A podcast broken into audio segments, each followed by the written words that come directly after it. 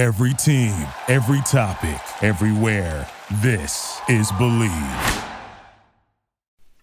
Welcome back to a wild card weekend edition of Bleav in 49ers presented by the Bleav Podcast Network and Bet Online. I am your host, Tommy Call the Third. You can follow me on Twitter at Tommy underscore III triple I for the third. You should know that by now. We've been doing this for a little while. You can also catch all of my written work about the 49ers via USA Today's Niners Wire. After six games and multiple snowstorms, freezing Arctic level temperatures, the San Francisco 49ers have officially advanced to the divisional round of the playoffs. Well, they didn't play anyone and they had a bye week, but, anyways, it's a divisional playoff weekend ahead for the 49ers, and they officially have an opponent. After barbecuing the Dallas Cowboys on the road at Jerry World, the young Green Bay Packers will be coming to Santa Clara on Saturday night for a highly anticipated playoff game with a ticket to the NFC Championship game on the table. While we're going to touch on that matchup, we're going to dig into all the first round of playoff goodness, wild card weekend, some other news and notes from the 49ers this week. That's what we got lined up for you on the pod. We're going to do a separate podcast previewing the game against the Packers, but first we want to talk a little bit about, you know, the playoffs and we got to talk about Adam Peters' departure to Washington, a quick breakdown and some of my thoughts from each game in the playoffs maybe some thoughts on the Golden State Warriors as well. I mean, a loss to the Memphis Grizzlies without Ja Morant, Marcus Smart, Desmond Bane. Yikes! People, should they be sellers at the deadline instead of tw- trying to like swing a season-saving trade? Never mind. I'll leave the dub stock at this because this is a positive. This is a positive podcast. Like I said, the 49ers, they're advancing to the divisional round of the playoffs via bye week, but still, big things ahead and a lot of positivity when it comes to the football space in the Bay Area. But before we dig into this episode and get back to football, I have a quick message from our friends over at Bet Online. With the NFL playoffs right around the corner and the NBA season in full swing, Bet Online has you covered with all of the up to second odds, news, and scores. With additional odds, lines, trends, and info on both desktop and mobile, you can access the world's best wagering information anytime. Head there today to get into the action and see all the updated odds. Remember to use the promo code BLEAV, B L E A V, to receive your 50% welcome bonus on your first deposit. Bet online where the game starts. And now we're going to get started. Look at that. Look at that. Shout out to our friends over at Bet Online for giving us a little segue there. Adam Peters. Let's talk about that before we get into the playoffs because his, you know, departure from the San Francisco 49ers is a big deal and was deserves to be talked about a little bit. The now former assistant GM is taking over the rebuild of the Washington Commanders as their new general manager. Congrats to Adam Peters and his family, a great guy, hard worker, extremely deserving, a grinder who's worked his way up the ranks over a 21 season run in the NFL.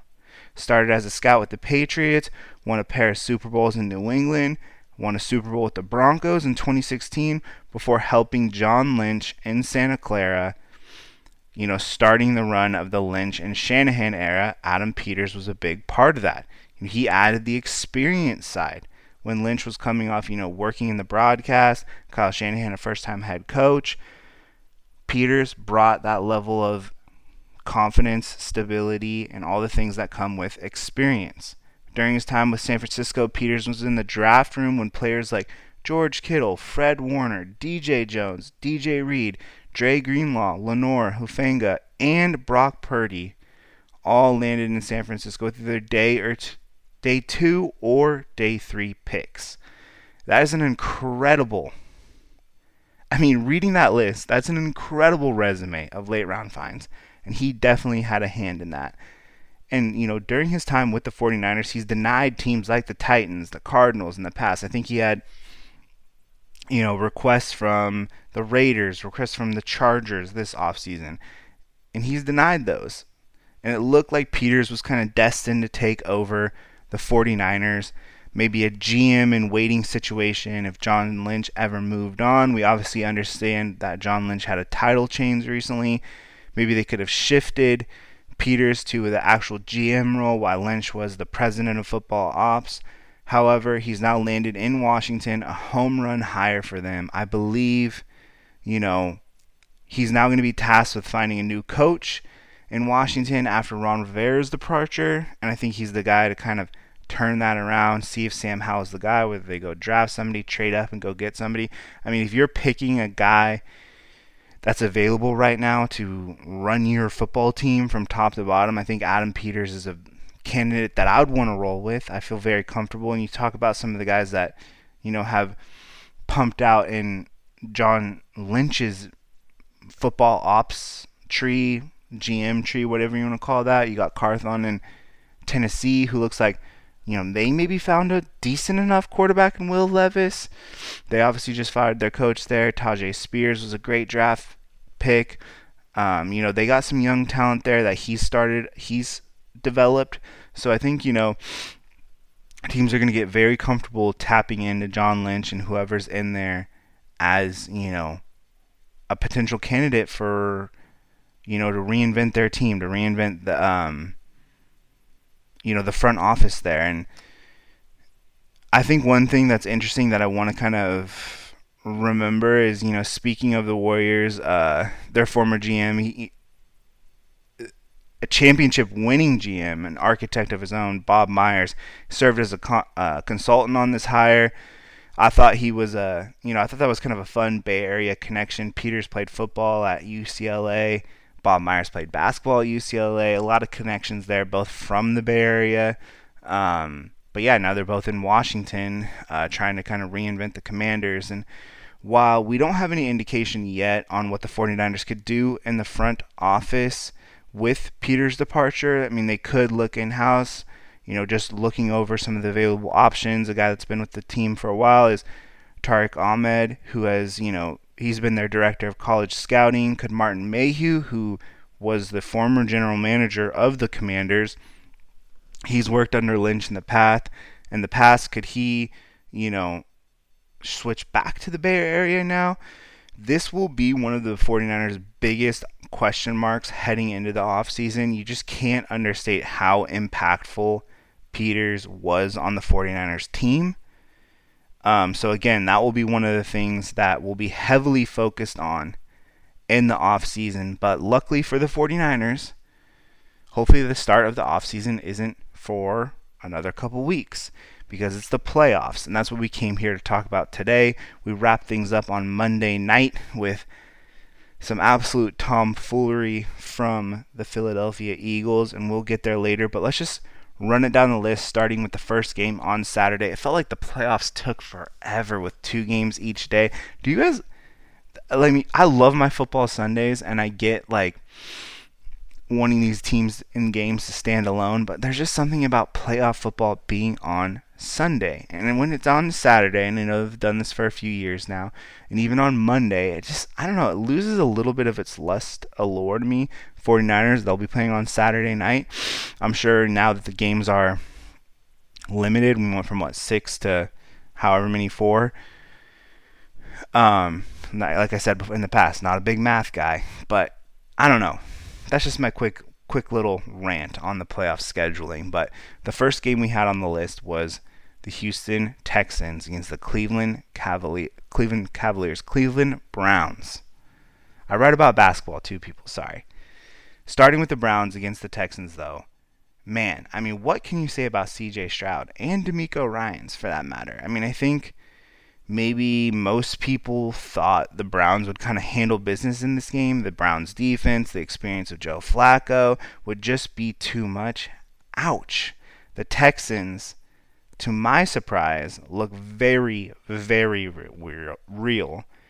It's worth noting that in one offseason, the Texans found a franchise quarterback in CJ Stroud, a franchise pass rusher, which is also very important, and Will Anderson, and a coach that a team and a city believe in with DeMeco Ryans. You can't understate the belief that is happening in Houston right now, obviously with such a familiar name, with DeMeco Ryans and his legacy there as a player.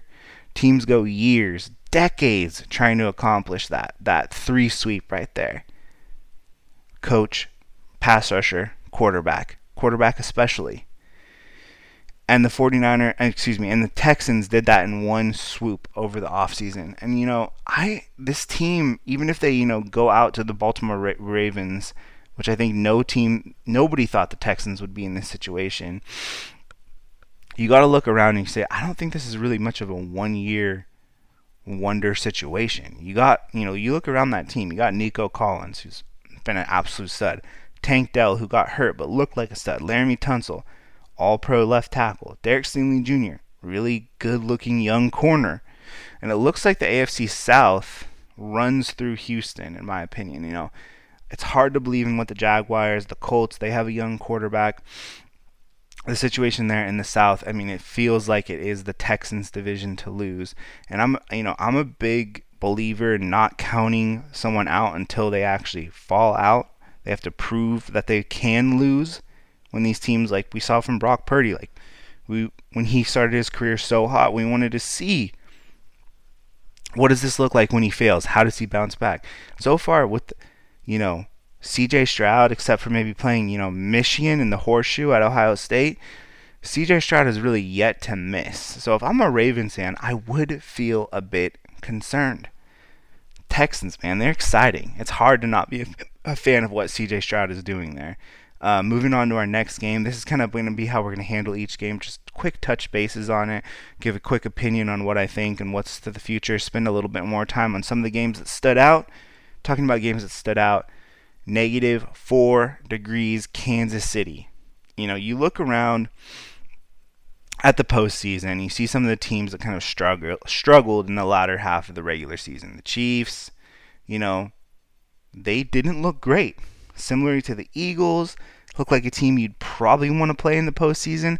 However, there was one team you might want to play more than all of those, and that was the Miami Dolphins. I thought the Dolphins would play better in this situation. I thought they'd answer some questions about what's going on there. And when I envisioned the Dolphins winning this game, with the weather, for some reason I had this vision of 49ers versus Packers, NFC Championship, Raheem Mostert dominating, and Kyle and Mike McDaniel taking the ball out of Jimmy G's hands. I thought Mike McDaniel might handle this game very similarly. But boy, was I underwhelmed. Maybe it was the weather, maybe it's the trust level of Tua, but the game plan was miserable to watch. I didn't think McDaniel called a stellar game. Tua obviously played bad, but very just predictable run after run. I thought the Dolphins' defense kind of hung in there relatively tough, tough enough to give their offense a chance. This offense that we've heard so much about. But phew, I mean, is it Tua? I mean, maybe I think he's not as bad as people say he is. He does have his low moment, low moments, and especially in these prime time when everybody's watching, it seems like Tua is especially bad. But their situation is something to watch in the offseason because it does mirror to an extent Jimmy G's time in San Francisco. He had his haters and the people that defended him. But, you know, will McDaniel hitch his horse to that wagon because, you know, the Fins are another late season collapse away from him potentially being on the hot seat. And, you know, the 49 excuse me, the, the Dolphins are going to have to answer a lot of questions when it comes to his contract situation. And we can kind of nip the comparisons of like Tua and Brock Purdy, and I thought that they had some relative, you know, similarities. They were two guys that threw with a lot of timing-based stuff, ran a similar offense, um, but Brock Purdy has been flat out better than Tua at this situation, and you know, I think we can kind of nip those comparisons in the butt because their situations are just completely different at this point. Who knows what happens in the offseason if the Dolphins commit to him with a big money contract? I mean, he's looked great at times. The numbers are there. We've all seen Tua play well enough, but there's just I think every person listening to this podcast right now can say there's just something doesn't feel right about that situation. I don't know if it's the matches there. And will McDaniel be aggressive, be like Sean McVay, and try and go get a quarterback like McVay and the Rams did with Stafford? I don't know what quarterback could potentially be available that they could go out and get to kind of solve that problem and move on from Tua in a similar situation with Jared Goff. I don't know if the Dolphins are there yet or if Mike McDaniel is actually there yet, but it's just a situation to monitor. Um, the Packers and the Dallas Cowboys is the next game we're going to talk about. I mean, speaking of frauds like the Dolphins, hello, Dallas Cowboys. You know, maybe I'm a fraud because I picked the Dolphins. I also thought the Browns could potentially win, and I also picked the Cowboys. And it's kind of funny to think of the connection between the, the Fins and the Cowboys and that Christmas Eve game that was, you know, highly anticipated game. That really was the fraud ball of all fraud bowls. And I mean, does the Dolphins are the Dolphins fraud champs because they went won that game, or are the Cowboys the biggest frauds because they lost and then got blown out? by the Packers. And we're going to talk about the Packers a little bit more later in the show. I'm going to give you my reaction, my first thoughts on the matchup against the 49ers.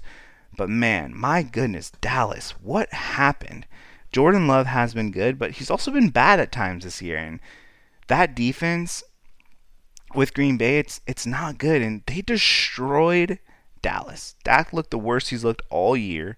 The Cowboys defense that I believed in got absolutely mowed down and I really thought the Cowboys were a real threat to the 49ers in the postseason. Instead, they will meet the Packers while the Cowboys are at home. Man, I think the Cowboys are very close to just blowing this thing up in Dallas right now. I mean, I'm not sure if it's just going to work with Dak. De- definitely not Mike McCarthy. I mean, he's got to go. The Belichick pairing, it's there. It seems like it's going to be an easy fit, a smooth kind of transition. But a side of me thinks Dallas needs to go with like one of these young play callers. These retreads aren't really working. And maybe Dan Quinn, he shifts from the defensive coordinator role, but to me, it makes sense to kind of just wipe the slate clean with this coaching staff, maybe even some of the players. I mean, that game to me left so many question marks about where the Cowboys are. And I know 49er fans, Cowboy fans, we know the rivalry, we know the Cowboys are easy to laugh at and make fun of, but I mean, I thought this team. Let's just talk about the football side of it. Um, I thought this team was good. And you look around, like I said, the question marks like, what's wrong with Tony Pollard? The Cowboys really couldn't run the football against a team that got torched by the Carolina Panthers at one point this season. What happened to the Dak MVP campaign? Similar to, I you know, I root for Dak because I feel like, to an extent, these you know, playing quarterbacks is one of the hardest jobs in sports. And in all honesty, you know, there's maybe five to six of them who play at this ultra elite level, and then maybe another five to six that play at a high level. And Dak and Tua both belong in a second tier, you know. But the the criticism they get to me is unfair. In all honesty, maybe it's watching a lot of Jimmy Garoppolo makes me feel like this because I think he's in that group too. You could maybe even lump Brock Purdy into that group, Jared Goff, you know, a few other QBs that are alive right now in the playoffs. But anyways, back to Dak, man, it looked rough he morphed into the old turnover prone, looked to check down or go deep, nothing really in between. Um, defensively, the Packers walked the ball up and down the field. Everything worked for them. Everything. Jordan Love looked like Aaron Rodgers 2.0. Aaron Jones looked like in his prime. Those young pass catchers were wide open. Stephon Gilmore looked way past his prime. Micah Parsons was basically an afterthought. I thought Matt LaFleur's game plan for Parsons was awesome, sending multiple, you know, chippers at him, sending guys in motion back across the field to slow him down. You know, I think that's something that the Packers will try to stick with and install when it's going up against Nick Bosa.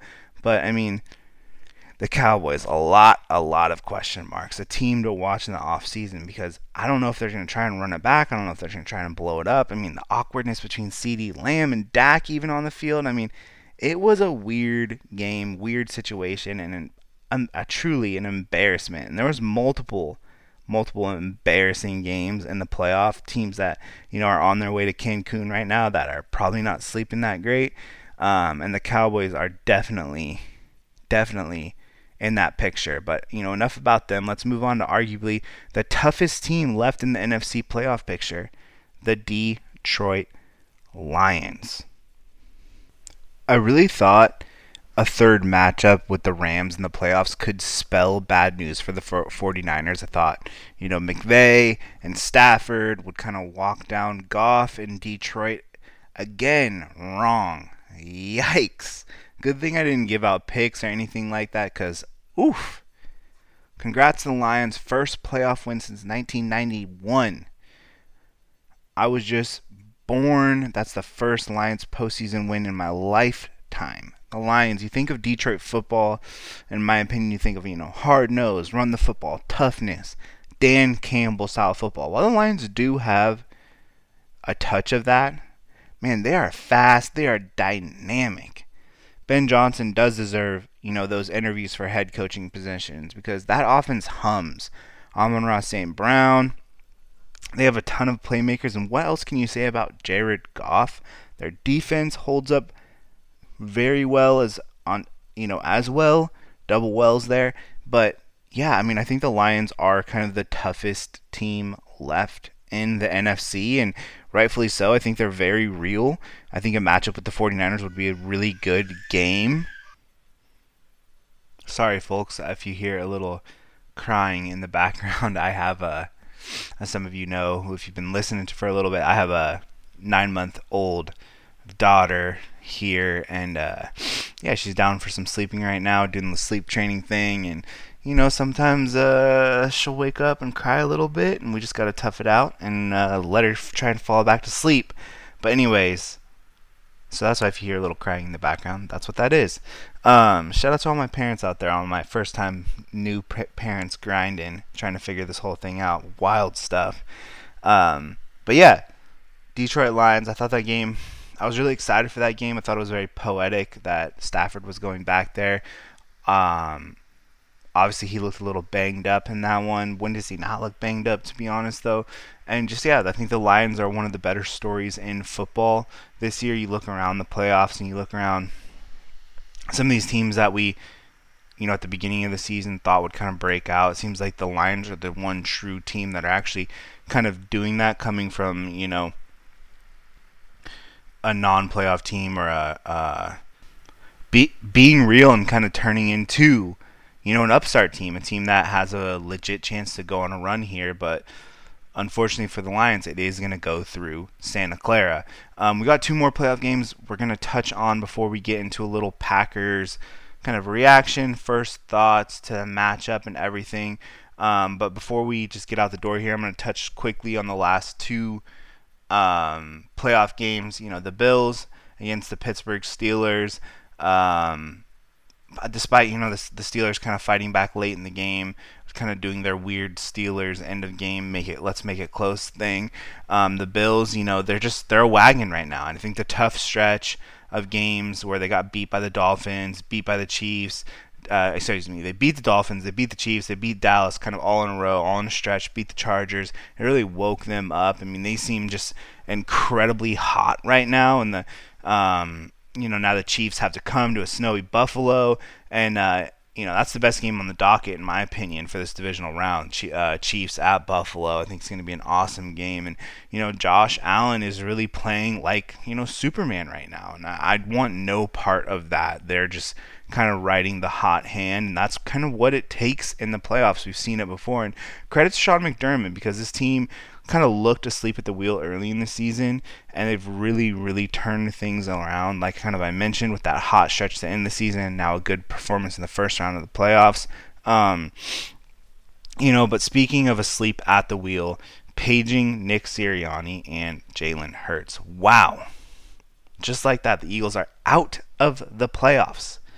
What else can you say? What a miserable collapse to end the season. You know, I'd say the three most disappointing loss losses of wild card weekend was, you know, the Dolphins, the Cowboys, and the Eagles.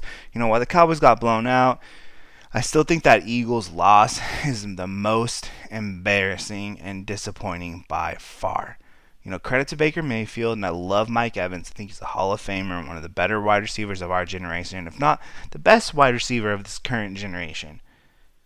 But the Bucs just they're not a very good team. I mean, and they we saw what happened when they played the 49ers. We've seen them look terrible at times this year, and they absolutely dismantled the Eagles, made their offense look unrecognizable. Losing Shane Steichen, losing Jonathan Gannon really hurt this Eagles staff. They looked poorly coached. They looked like they didn't care. The scheme was terrible. I mean, it was a tough watch for the Eagles. And, you know, Jalen Hurts at one point, I thought he deserved my MVP vote. Thought he was a true, tried and true MVP candidate.